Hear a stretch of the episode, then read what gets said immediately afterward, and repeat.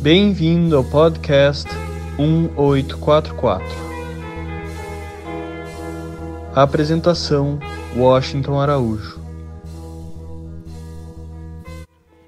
Ler Clarice Lispector é se deixar levar pela companhia dessa escritora, dos narradores e dos personagens que ela criou com tanto talento, com tanto cuidado e esmero. E nós ficamos sabendo de antemão que dessa leitura de Clarice não iremos sair ilesos. Muita coisa irá acontecer ao longo da leitura. Apertem os cintos que pode vir tempestade brava, ventos fortes, ou uma doce brisa consoladora, mas nunca gratuita nem benevolente. É isso que nós do podcast 1844 esperamos que você se sinta após ouvir alguns trechos de crônicas de Clarice Lispector. Bem, esse é o recado de Nadia Batella Gottlieb, que foi uma das principais pesquisadoras da obra de Clarice Lispector, que nesse ano, se viva, celebraria o seu centenário de nascimento. É então um convite para que entremos no universo clariciano e possamos revisitá-lo no momento em que as comemorações começam já a surgir no Brasil e no mundo, aqui e ali. Para os que não sabem ou não lembram, Clarice Lispector nasceu no dia 10 de dezembro de 1920, na pequenina cidade ucraniana de Tchetchanik, e chegou ao Brasil dois anos mais tarde.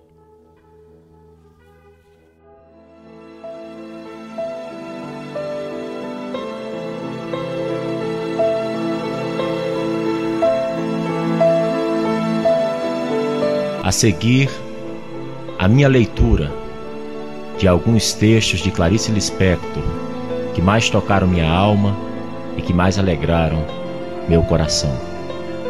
Viva Clarice! O mistério de Clarice Lispector. Por te falar, eu te assustarei e te perderei, mas se eu nunca falar, eu me perderei e por me perder, eu te perderia.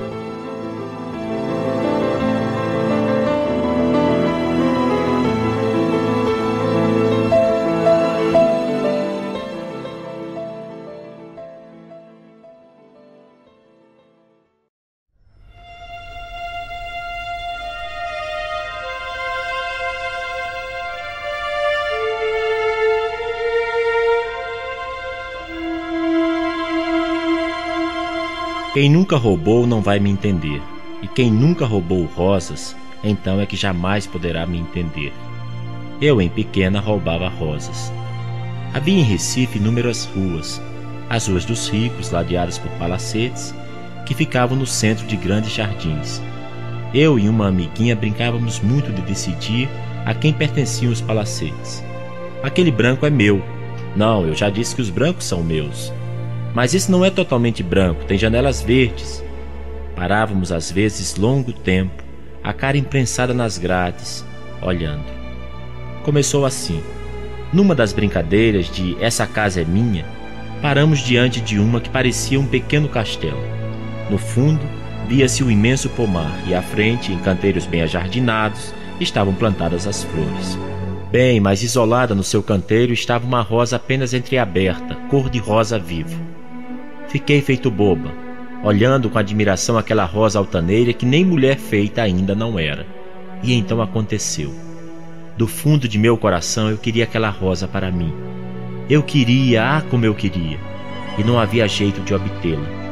Se o jardineiro estivesse por ali, pediria a rosa, mesmo sabendo que ele nos expulsaria como se expulsam moleques. Não havia jardineiro à vista, ninguém, e as janelas, por causa do sol, estavam de venezianas fechadas. Era uma rua onde não passavam bondes e raro era o carro que aparecia. No meio do meu silêncio e do silêncio da rosa, havia o meu desejo de possuí-la como coisa só minha. Eu queria poder pegar nela. Queria cheirá-la até sentir a vista escura de tanta tonteira de perfume. Então não pude mais. O plano se formou em mim instantaneamente, cheio de paixão. Mas, como boa realizadora que eu era, raciocinei friamente com minha amiguinha, explicando-lhe qual seria o seu papel: vigiar as janelas da casa ou a aproximação ainda possível do jardineiro, vigiar os transeuntes raros na rua. Enquanto isso, entreabri lentamente o portão de grades um pouco enferrujadas, contando já com leve rangido. Entreabri somente o bastante para que meu esguio corpo de menina pudesse passar, e pé ante pé, mais veloz, andava pelos pedregulhos que rodeavam os canteiros, até chegar à rosa. Foi um século de coração batendo. Eis-me afinal diante dela. Paro um instante, perigosamente, porque de perto ela ainda é mais linda. Finalmente, começa a lhe quebrar o talo, arranhando-me com os espinhos e chupando o sangue dos dedos. E de repente, ei-la toda na minha mão. A corrida de volta ao portão tinha também de ser sem barulho. Pelo portão que deixara entreaberto, passei segurando a Rosa, e então nós duas pálidas, eu e a Rosa, corremos literalmente para longe da casa. O que é que eu fazia com a Rosa? Fazia isso. Ela era minha. Levei-a para casa Coloquei-a num copo d'água onde ficou soberana de pétalas grossas e aveludadas, com vários entretons de rosa-chá. No centro dela, a cor se concentrava mais e seu coração quase parecia vermelho. Foi tão bom. Foi tão bom que simplesmente passei a roubar rosas. O processo era sempre o mesmo. A menina vigiando, eu entrando, eu quebrando o talo e fugindo com a rosa na mão, sempre com o coração batendo e sempre com aquela glória que ninguém me tirava. Também roubava pitangas. Havia uma igreja presbiteriana perto de casa, rodeada por uma sebe verde alta e tão densa que impossibilitava a visão da igreja. Nunca cheguei a vê-la além de uma ponta de telhado. A sebe era de pitangueira, mas pitangas são frutas que se escondem. Eu não via nenhuma. Então, olhando antes para os lados para ver se ninguém vinha, eu metia a mão por entre as grades, mergulhava-as dentro da sebe e começava a palpar até meus dedos sentirem o úmido da frutinha. Muitas vezes, na minha pressa, eu esmagava uma pitanga madura demais com os dedos que ficavam como ensanguentados.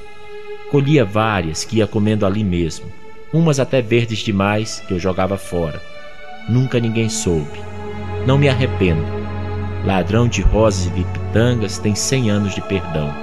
As pitangas, por exemplo, são elas mesmas que pedem para ser colhidas, em vez de amadurecer e morrer no galho, virgens.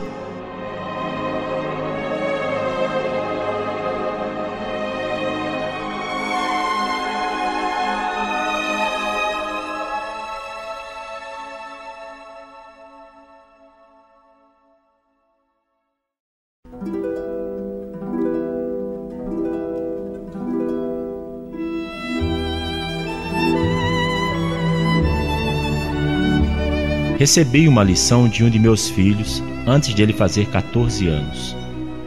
Haviam me telefonado avisando que uma moça que eu conhecia ia tocar na televisão, transmitido pelo Ministério da Educação. Liguei à televisão, mas em grande dúvida. Eu conhecer essa moça pessoalmente e ela era excessivamente suave, com voz de criança e de um feminino infantil.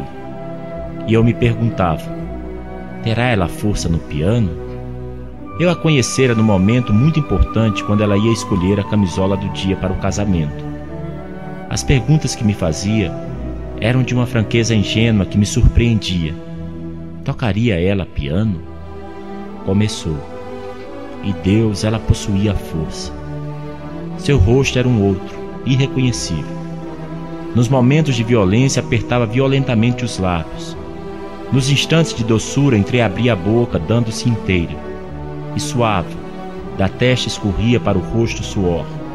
De surpresa de descobrir uma alma insuspeita, fiquei com os olhos cheios de água. Na verdade, eu chorava.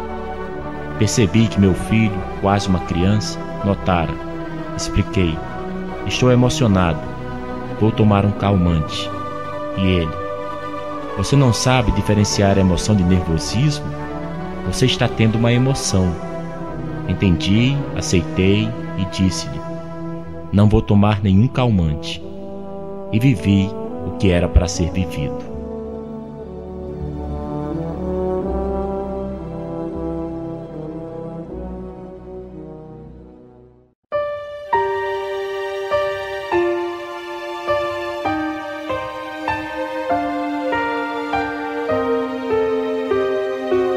Esperança.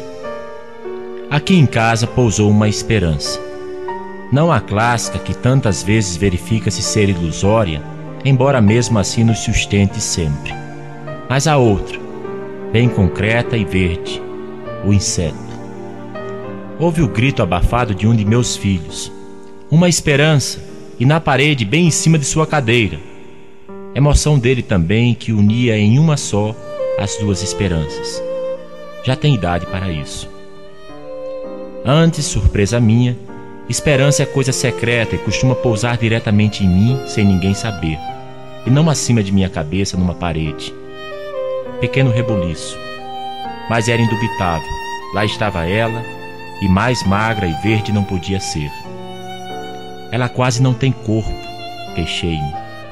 Ela só tem alma, explicou meu filho. E como os filhos são uma surpresa para nós, descobri com surpresa que ele falava das duas esperanças. Ela caminhava devagar sobre os fiapos das longas pernas, por entre os quadros da parede. Três vezes tentou renitente uma saída entre dois quadros. Três vezes teve que retroceder caminho. Custava aprender. Ela é burrinha, comentou o menino.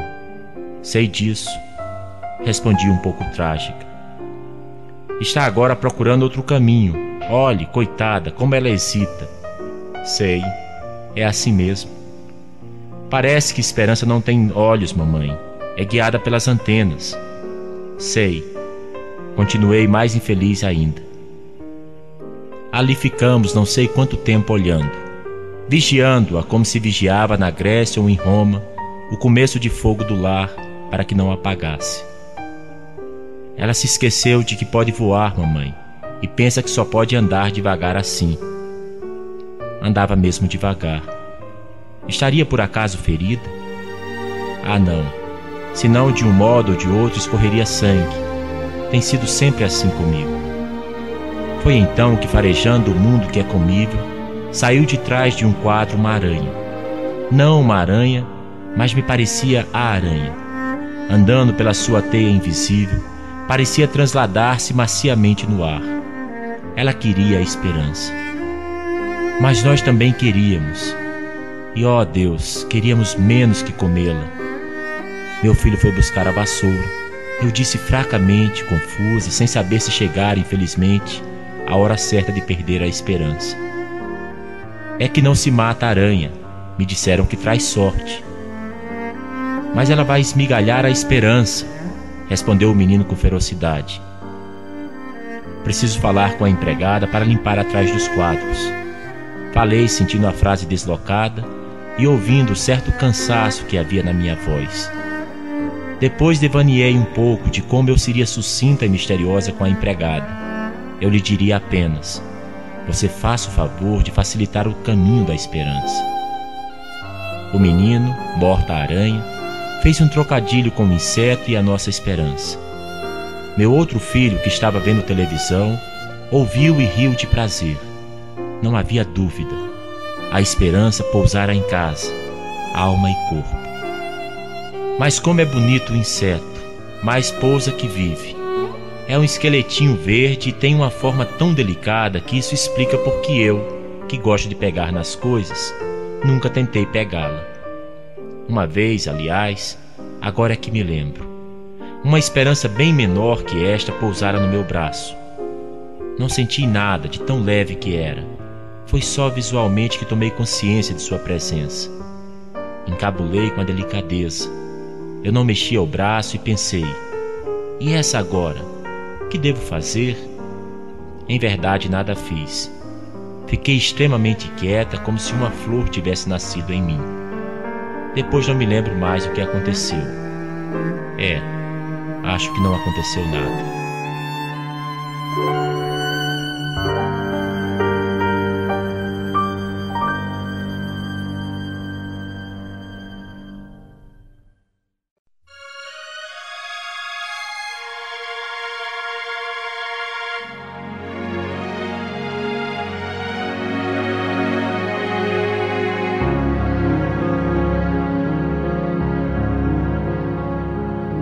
Amanhã faço 10 anos.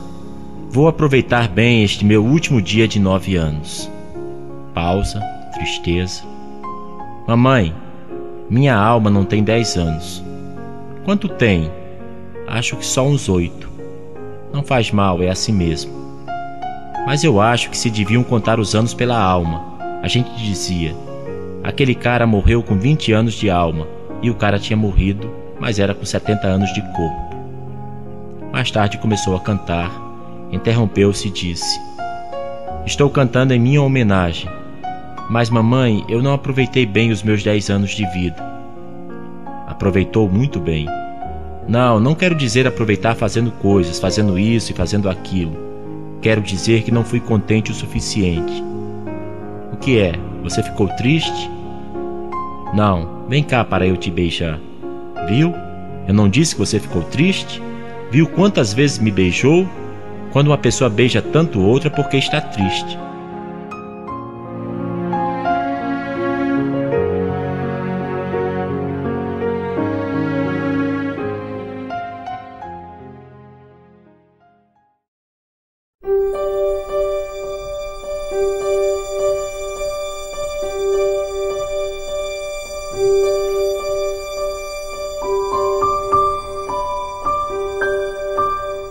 Saudade é um pouco como fome.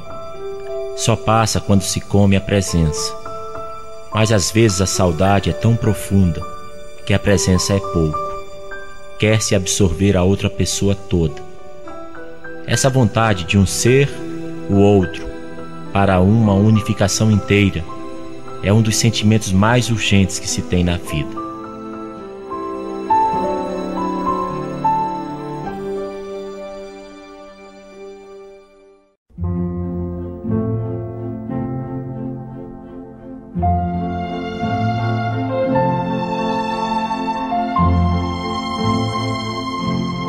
Não, nem todo tipo de lucidez é frieza. Santiago Dantas, por exemplo, que era acusado de frieza. Mas o próprio Schmidt se contradizia a respeito. Conheci Santiago em Paris. Formamos logo um grupo. E não sei por que resolvemos que naquela noite iríamos percorrer os nightclubs de Paris. O que fizemos até o amanhecer onde os violinos cantavam finos demais e perto demais de nós, saíamos. Mas acontece que em noite longa bebe-se, e eu não sei beber. Se bebo, ou me dá sono ou choro um pouco. Mas se continuo a beber, começo a ficar brilhante, a dizer coisas. E não sei o que é pior. Nessa noite aconteceram ambas. Santiago, se era de chorar, não demonstrava sua lucidez, na verdade, era um grande controle e não frieza. Ah, quantos mortos já havia em potencial no grupo! Schmidt, Bluma, Weiner, Santiago. Ninguém sabia, ou sabíamos, tanto que não suportávamos os finos violinos finos. Havia uma dona de boate que também servia de caixa. Estava com os ombros decotados, ombros bem cheios e bem fortes Falamos muito de ombros. Os meus ficaram frágeis. Que é que eu bebi? O que me deram e misturei muito. Até que começou a madrugar, a quase amanhecer devagar. Ninguém tinha sono, mas era a hora. Fomos andando. E Santiago descobriu nas esquinas de Paris as primeiras vendedoras de flores. Não posso dizer quantas rosas ele comprou para mim. Sei que eu andava pelas ruas sem poder carregar tantas e à medida que eu andava, as rosas caíam pelo chão.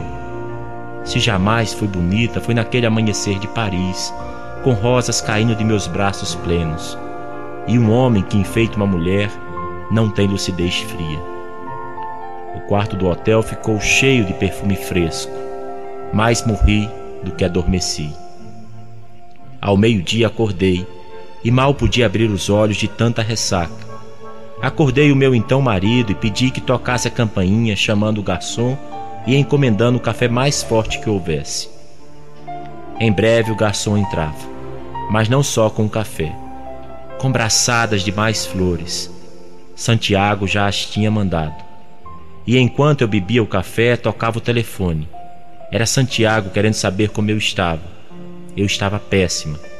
Perguntou se podíamos almoçar todos juntos mas chega nesse ponto e não me lembro mais. Parece-me que tínhamos de tomar o trem para Berna naquela hora e não podíamos. Quando fui ver Santiago de novo? No Rio. Fomos jantar na casa dele e de Edmeia, mas aí ele me estranhou. Eu não tinha bebido, eu não chorava, eu não brilhava, estava meio calado. Perguntou-me se eu estava triste. Respondi-lhe que eu era isso. No meio do jantar, falou-se do quadro de um museu italiano. Santiago perguntou se eu gostara. Disse-lhe que não me lembrava. Respondeu com simplicidade: Ah, é verdade que você é dos que só se lembram do que aconteceu antes de ter 10 anos de idade. Passou-se tempo. Quando ele ia a Washington, dava-me a alegria de me telefonar na mesma hora. Jantava lá em casa. Ficávamos conversando até mais de três horas da madrugada. E eu aprendia. O que aprendi já esqueci, mas tenho a certeza de que, de algum modo, isso ficou em mim. Uma vez jantamos no hotel em Washington e ele falou muito de política comigo. Fiquei desconfiada. Não se fala de política com mulher. Estaria eu ficando menos mulher? Perguntei-lhe com franqueza. Respondeu que, pelo contrário, e que até tomasse cuidado. Então jantei melhor. E muito depois, a doença dele. Um dia recebo um convite impresso para um banquete com um discurso político de Santiago. Quem se lembraria de me convidar para isso senão ele? Fui. Depois do banquete, levanta-se Santiago, branco como uma folha de papel, sua voz falhava. Então ele tomava um gole de água e recomeçava como um herói de si mesmo. Todo herói é um herói de si mesmo. Quem vence está se vencendo. Depois fui abraçá-lo, controlando minhas lágrimas eu abraçava a morte, e a morte lúcida. Ele aceitou a morte, tenho a certeza. Esqueci de dizer que Santiago tinha várias sobrinhas que ele muito amava. Uma delas era a preferida. E quando ele esteve em Washington, trouxe carta dele recomendando-a a mim. E mais, que eu tivesse uma conversa com ela. Tivemos várias, jantava em casa à vontade e depois veio aqui no Rio o convite para o casamento dela. O noivo e a noiva tímidos e lindos. Sentei-me num dos bancos da igreja. Olhei Santiago nos outros. Ele estava morrendo sentado. Houve o casamento. Quando todos se levantaram e cumprimentaram os noivos, encontrei-me com Santiago. Quase não falava mais. Perguntou-me se eu estava escrevendo. Respondi-lhe que acabara de escrever um livro e que o nome era A Paixão segundo G.H. E ele disse que gostava muito do nome. Ia gostar desse livro, eu sei. Mas morreu antes da publicação. Não fui ao enterro, porque nem todos morrem.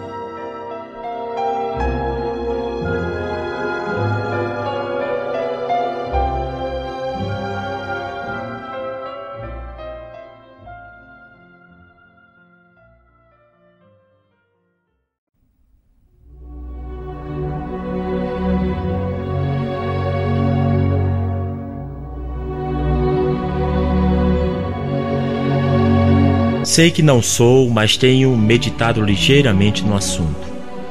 Na verdade, eu deveria conversar a respeito com Rubem Braga, que foi o inventor da crônica. Mas quero ver se consigo tatear sozinha no assunto e ver se chego a entender. Crônica é um relato? É uma conversa? É o resumo de um estado de espírito? Não sei, pois antes de começar a escrever para o Jornal do Brasil, eu só tinha escrito romances e contos. Quando combinei com o jornal escrever aqui aos sábados, logo em seguida morri de medo. Um amigo que tem voz forte, convincente e carinhosa praticamente intimou-me a não ter medo. Disse: Escreva qualquer coisa que lhe passe pela cabeça, mesmo tolice, porque coisas sérias você já escreveu, e todos os seus leitores hão de entender que sua crônica semanal é um modo honesto de ganhar dinheiro. No entanto, por uma questão de honestidade para com o jornal, que é bom, eu não quis escrever tolices. As que escrevi, e imagino quantas, foi sem perceber.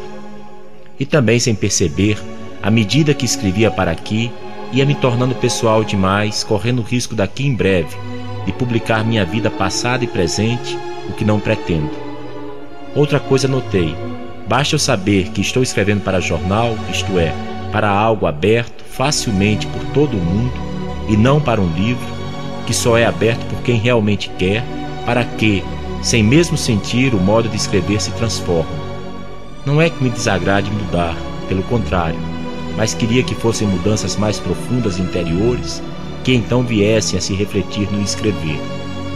Mas mudar só porque isto é uma coluna ou uma crônica? Ser mais leve só porque o leitor assim o quer? Divertir? Fazer passar uns minutos de leitura? E outra coisa, nos meus livros quero profundamente a comunicação profunda comigo e com o leitor. Aqui no jornal apenas falo com o leitor e agrada-me que ele fique agradado. Vou dizer a verdade, não estou contente e acho mesmo que vou ter uma conversa com Rubem Braga porque sozinha não consigo entender.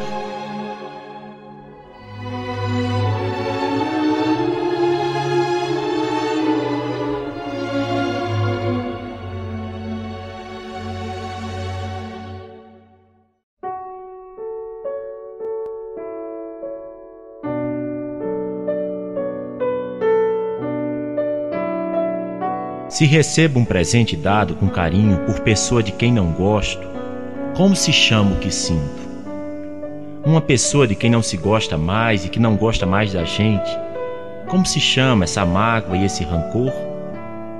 Estar ocupado e de repente parar por ter sido tomado por uma desocupação beata, milagrosa, sorridente e idiota. Como se chama o que se sentiu? O único modo de chamar é perguntar. Como se chama? Até hoje só consegui nomear com a própria pergunta: Qual é o nome? E este é o nome.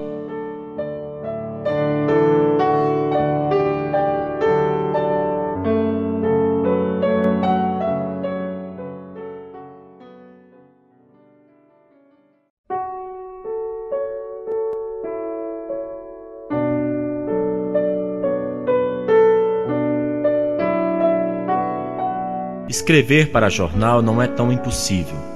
É leve, tem que ser leve e até mesmo superficial. O leitor, em relação a jornal, não tem nem vontade nem tempo de se aprofundar. Mas escrever o que se tornará depois um livro exige às vezes mais força do que aparentemente se tem. Sobretudo quando se teve que inventar o próprio método de trabalho, como eu e muitos outros. Quando, conscientemente, aos 13 anos de idade, tomei posse da vontade de escrever. Eu escrevia quando era criança, mas não tomara posse de um destino. Quando tomei posse da vontade de escrever, vi-me de repente num vácuo, e nesse vácuo não havia quem pudesse me ajudar. Eu tinha que eu mesma me erguer de um nada. Tinha eu mesma que me entender, eu mesma inventar, por assim dizer, a minha verdade. Comecei e nem sequer era pelo começo. Os papéis se juntavam um ao outro, o sentido se contradizia, o desespero de não poder era um obstáculo a mais para realmente não poder. A história interminável que então comecei a escrever, com muita influência de O Lobo da Estepe, de Hermann Hesse, que pena eu não a ter conservado. Rasguei, desprezando todo um esforço quase sobre-humano de aprendizagem, de autoconhecimento. E tudo era feito em tal segredo. Eu não contava a ninguém, Vivia aquela dor sozinha. Uma coisa eu já adivinhava: era preciso tentar escrever sempre, não esperar por um momento melhor, porque este simplesmente não vinha. Escrever sempre me foi difícil, embora tivesse partido do que se chama vocação. Vocação é diferente de talento. Pode-se ter vocação e não ter talento, isto é, pode-se ser chamado e não saber como ir.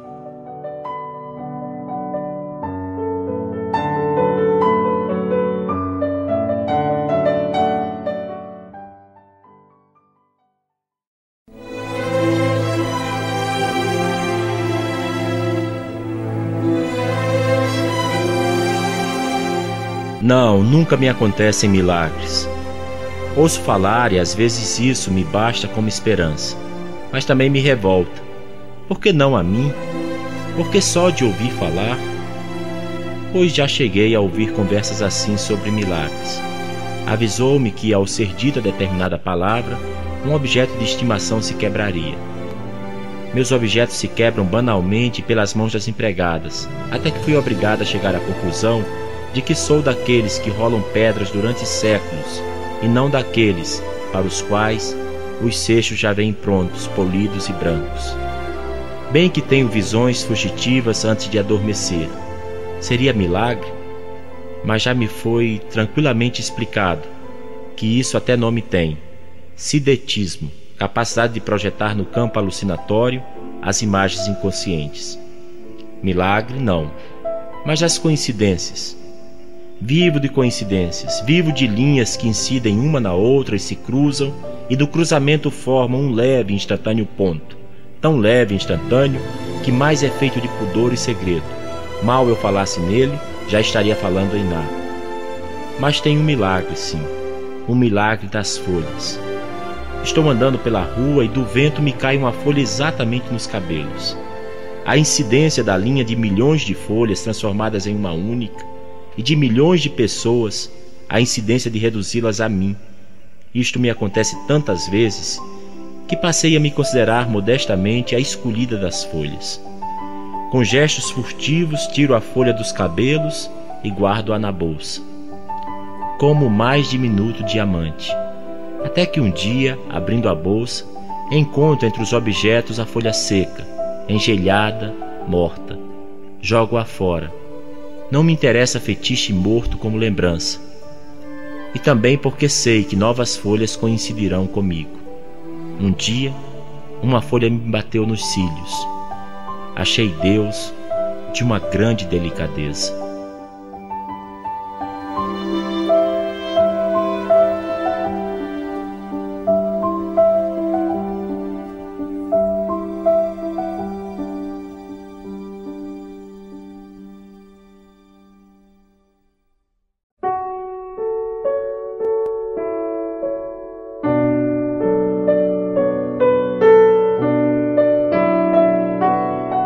Estou à procura de um livro para ler. É um livro todo especial. Eu o imagino como a um rosto sem traços. Não lhe sei o nome nem o autor. Quem sabe, às vezes penso que estou à procura de um livro que eu mesma escreveria. Não sei, mas faço tantas fantasias a respeito desse livro desconhecido e já tão profundamente amado. Uma das fantasias é assim eu estaria lendo e de súbito, a uma frase lida, com lágrimas nos olhos, diria em êxtase de dor e de enfim libertação. Mas é que eu não sabia que se pode tudo, meu Deus.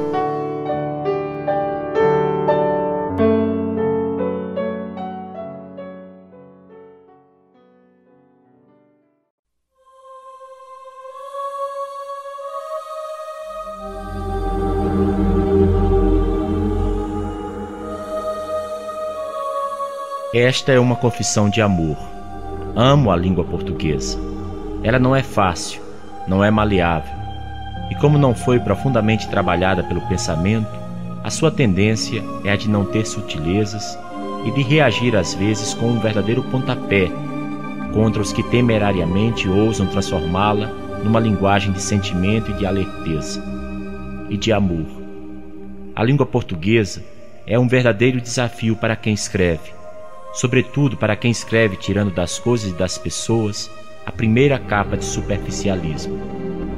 Às vezes ela reage diante de um pensamento mais complicado, às vezes se assusta com o imprevisível de uma frase.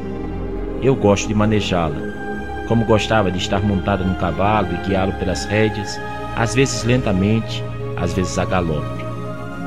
Eu queria que a língua portuguesa chegasse ao máximo nas minhas mãos, e este desejo todos os que escrevem têm. Um Camões e outros iguais não bastaram para nos dar para sempre uma herança de língua já feita. Todos nós que escrevemos estamos fazendo do túmulo do pensamento alguma coisa que lhe dê vida. Essas dificuldades nós as temos. Mas não falei do encantamento de lidar com uma língua que não foi aprofundada. O que recebi de herança não me chega.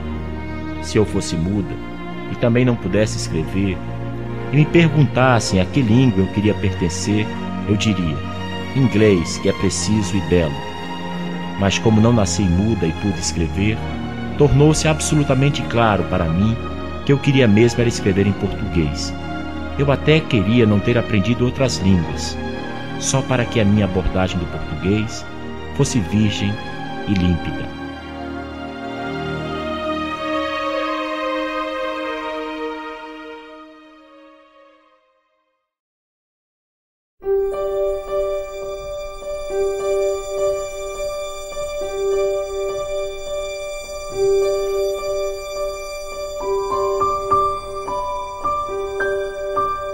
Quando não estou escrevendo, eu simplesmente não sei como se escreve. E se não soasse infantil e falsa a pergunta das mais sinceras, eu escolheria um amigo escritor e lhe perguntaria: como é que se escreve? Porque realmente, como é que se escreve? Que é que se diz? E como dizer? E como é que se começa? E que é que se faz com papel em branco nos defrontando tranquilo? Sei que a resposta, por mais que intrigue, é a única: escrevendo. Sou a pessoa que mais se surpreende de escrever. E ainda não me habituei a que me chamem de escritora, porque fora das horas em que escrevo, não sei absolutamente escrever. Será que escrever não é um ofício? Não há aprendizagem então? O que é? Só me considerarei escritora no dia em que eu disser: sei como se escreve.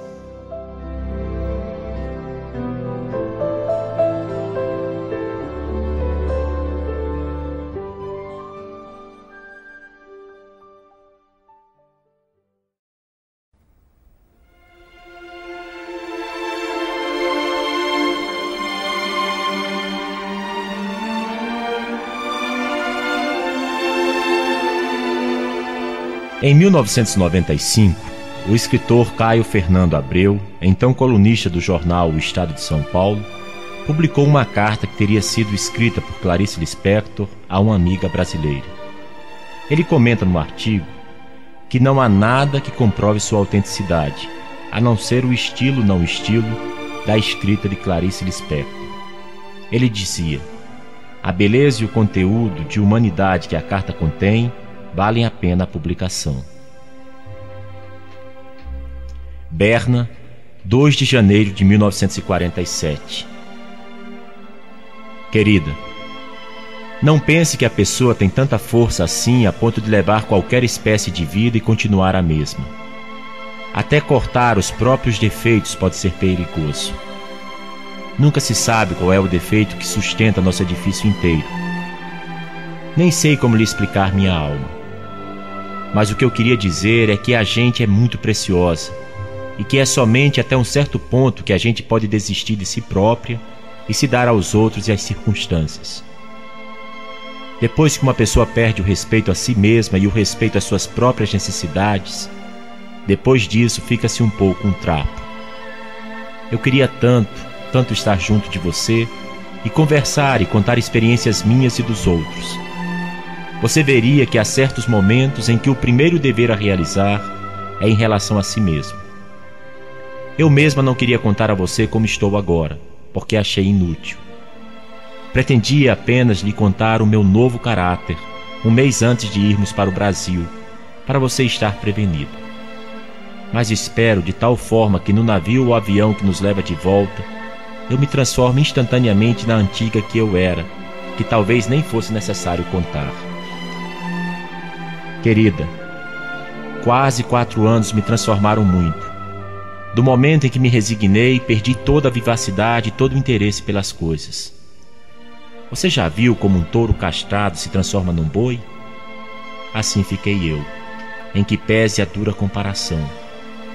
Para me adaptar ao que era inadaptável, para vencer minhas repulsas e meus sonhos, tive que cortar meus grilhões Cortei em mim a forma que poderia fazer mal aos outros e a mim, e com isso cortei também minha força.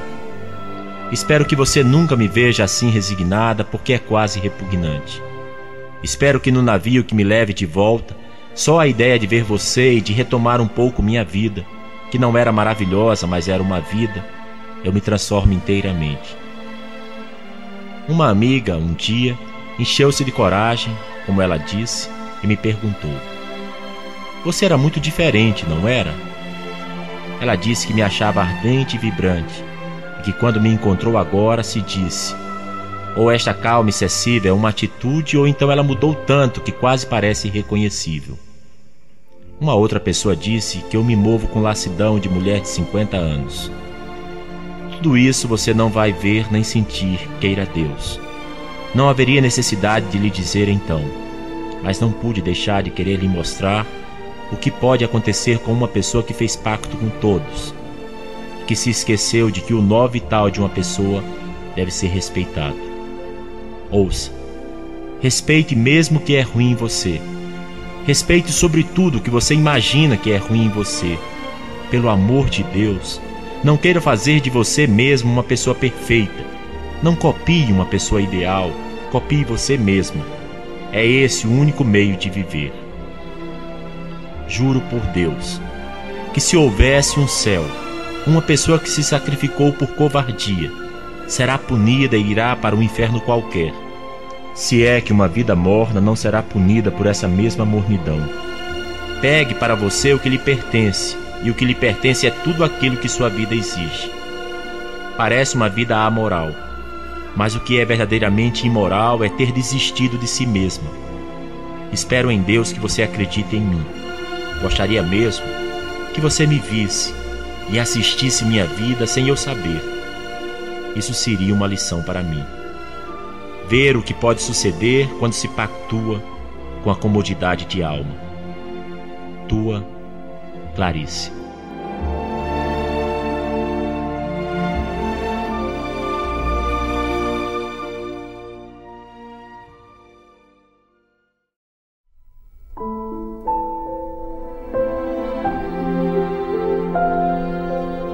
Dá-me a tua mão Vou agora te contar como entrei no inexpressivo que sempre foi a minha busca cega e secreta. De como entrei naquilo que existe entre o número 1 um e o número 2. De como vi a linha de mistério e fogo, e que é linha subreptícia. Entre duas notas de música existe uma nota.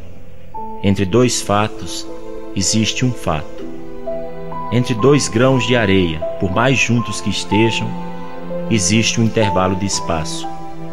Existe um sentir que é entre o sentir, nos interstícios da matéria primordial, está a linha de mistério e fogo, que é a respiração do mundo.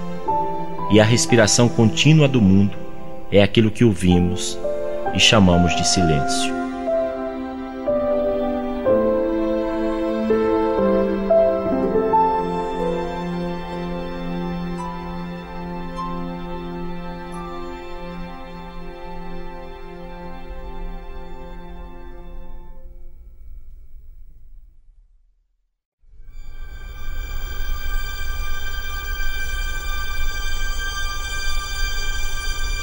Existe um ser que mora em mim como se fosse casa sua, e é.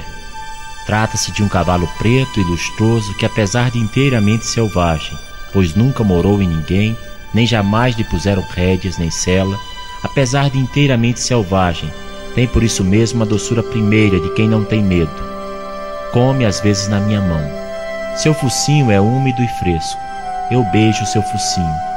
Quando eu morrer, o cavalo preto ficará sem casa e vai sofrer muito, a menos que ele escolha outra casa que não tenha medo do que é ao mesmo tempo selvagem e suave. Aviso que ele não tem nome. Basta chamá-lo e se acerta com seu nome. Ou não se acerta, mas uma vez chamado com doçura e autoridade, ele vai. Se ele fareja e sente que um corpo é livre, ele trota sem ruídos e vai. Aviso também que não se deve temer o seu relinchar.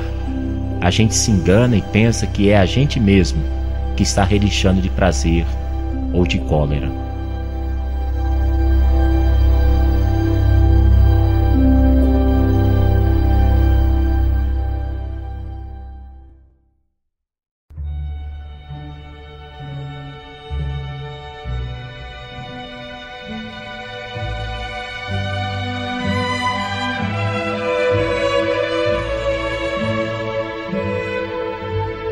Alivia a minha alma. Faze com que eu sinta que tua mão está dada à minha. Faze com que eu sinta que a morte não existe, porque na verdade já estamos na eternidade. Faze com que eu sinta que amar é não morrer, que a entrega de si mesmo não significa a morte. Faze com que eu sinta uma alegria modesta e diária. Faze com que eu não te indague demais, porque a resposta seria tão misteriosa quanto a pergunta.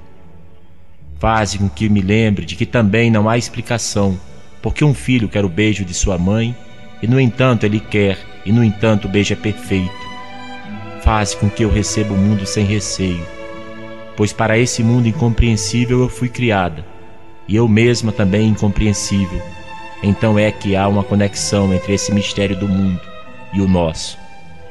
Mas essa conexão não é clara para nós enquanto quisermos entendê-la.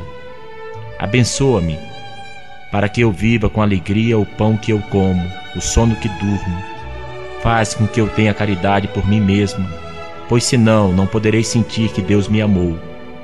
Faz com que eu perca o pudor de desejar que na hora de minha morte haja uma mão humana amada para apertar a minha. Amém.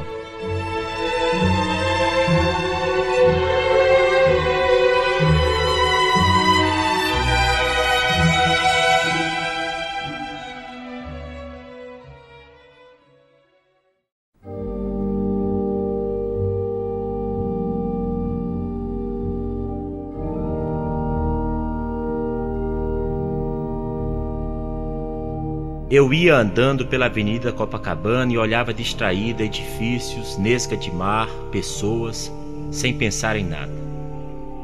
Ainda não percebera que na verdade não estava distraída. Estava era de uma atenção sem esforço. Estava sendo uma coisa muito rara, livre. Via tudo e à toa. Pouco a pouco é que fui percebendo que estava percebendo as coisas minha liberdade então se intensificou um pouco mais, sem deixar de ser liberdade. Não era um tour de proprietaire. Nada daquilo era meu, nem eu queria. Mas parece-me que me sentia satisfeita com o que via. Tive então o sentimento de que nunca ouvi falar. Por puro carinho, eu me sentia a mãe de Deus, que era a terra, o mundo. Por puro carinho, mesmo sem nenhuma prepotência ou glória, sem o menor senso de superioridade ou igualdade, eu era por carinho a mãe do que existe. Soube também que se tudo isso fosse mesmo que eu sentia, e não possivelmente um equívoco de sentimento, que Deus, sem nenhum orgulho e nenhuma pequenez, se deixaria carinhar e sem nenhum compromisso comigo. Ser-lhe-ia aceitável a intimidade com que eu fazia carinho o sentimento era novo para mim, mas muito certo, e não ocorrera antes apenas porque não tinha podido ser. Sei que se ama ao que é Deus, com amor grave, amor solene, respeito, medo e reverência, mas nunca tinham me falado de carinho maternal por ele. E assim, como meu carinho por um filho não o reduz até o alarga, assim, ser mãe do mundo era o meu amor apenas livre foi quando quase pisei num enorme rato morto. Em menos de um segundo estava eu eriçada pelo terror de viver. Em menos de um segundo estilhaçava-me, toda em pânico, e controlava como podia o meu mais profundo grito. Quase correndo de medo, cega entre as pessoas, terminei no outro quarteirão encostada a um poste, cerrando violentamente os olhos que não queriam mais ver mas a imagem colava-se às pálpebras. Um grande rato ruivo de cauda enorme com os pés esmagados. E morto, quieto, ruivo, o meu medo desmesurado de ratos. Toda trêmula, consegui continuar a viver. Toda perplexa, continuei a andar com a boca infantilizada pela surpresa. Tentei cortar a conexão entre os dois fatos, o que eu sentira minutos antes e o rato mas era inútil, pelo menos a contiguidade ligava-os. Os dois fatos tinham ilogicamente um nexo. Espantava-me que um rato tivesse sido o meu contraponto, e a revolta de súbito me tomou. Então não podia eu me entregar desprevenida ao amor? De que estava Deus querendo me lembrar? Não sou pessoa que precise ser lembrada de que dentro de tudo há o sangue.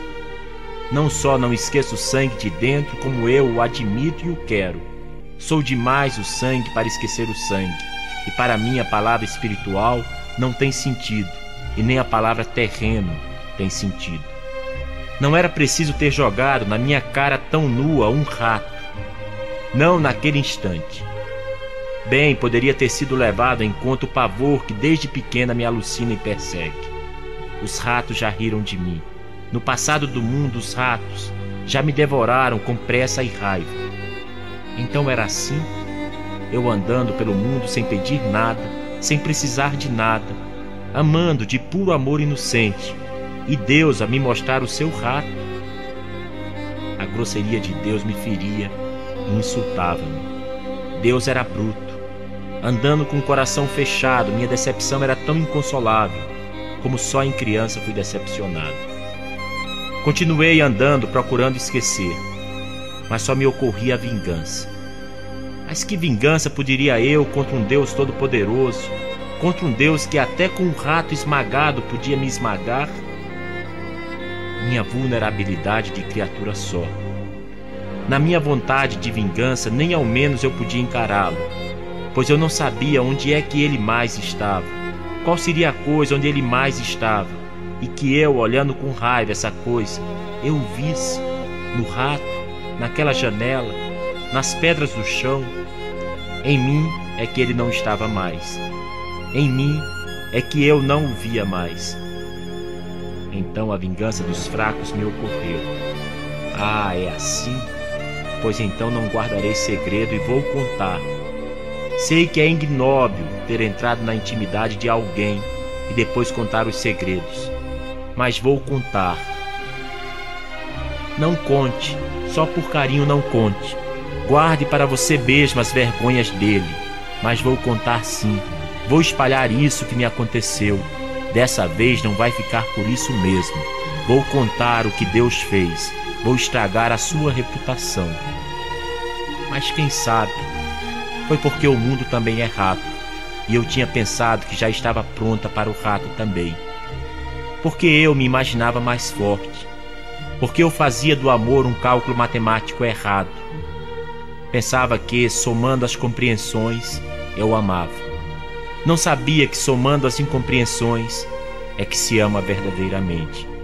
Porque eu, só por ter tido carinho, pensei que amar é fácil.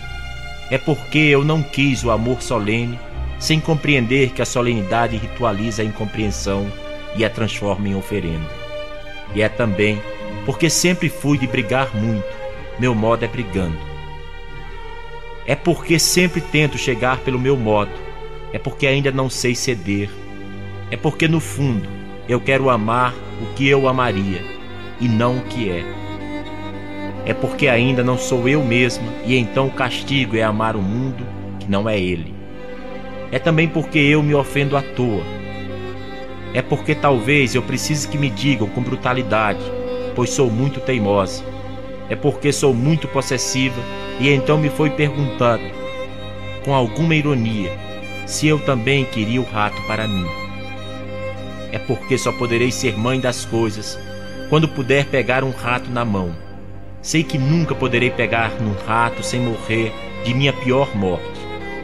Então, pois, que eu use o magnificar, que entoa as cegas sobre o que não sabe nem vê, e que eu use o formalismo que me afasta, porque o formalismo não tem ferido a minha simplicidade, e sim o meu orgulho pois é pelo orgulho de ter nascido que me sinto tão íntima do mundo, mas este mundo que eu ainda extraí de mim de um grito mudo. Porque o rato existe tanto quanto eu, e talvez nem eu nem o rato sejamos para ser vistos por nós mesmos. A distância nos iguala. Talvez eu tenha que aceitar antes de mais nada esta minha natureza que quer a morte de um rato. Talvez eu me ache delicada demais apenas porque não cometi os meus crimes. Só porque contive os meus crimes, eu me acho de amor inocente. Talvez eu não possa olhar o rato enquanto não olhar sem lividez esta minha alma que é apenas contida. Talvez eu tenha que chamar de mundo esse meu modo de ser um pouco de tudo. Como posso amar a grandeza do mundo se não posso amar o tamanho de minha natureza? Enquanto eu imaginar que Deus é bom só porque eu sou ruim, não estarei amando a nada. Será apenas o meu modo de me acusar. Eu, que sem nem ao menos ter me percorrido toda, já escolhi amar o meu contrário e ao meu contrário quero chamar de Deus. Eu, que jamais me habituarei a mim, estava querendo que o mundo não me escandalizasse porque eu, que de mim só consegui foi me submeter a mim mesma, pois sou tão mais inexorável do que eu, eu estava querendo me compensar de mim mesma como uma terra menos violenta que eu. Porque enquanto eu amar a um Deus só porque não me quero, serei um dado marcado e o jogo de minha vida maior não se fará. Enquanto eu inventar Deus, ele não existe.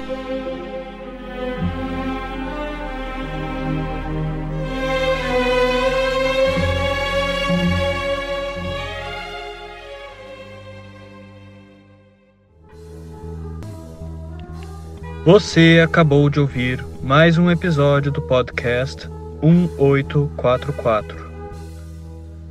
Agradecemos sua audiência e lhe convidamos para ouvir nosso próximo episódio semanal. Apresentação e comentários: Washington Araújo.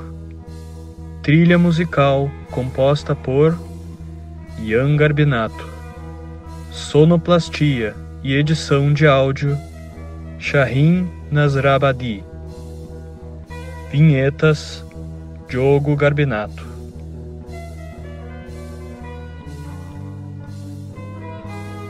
Contatos com a produção para comentários e sugestão de temas podem ser feitos através do e-mail podcast1844 gmail.com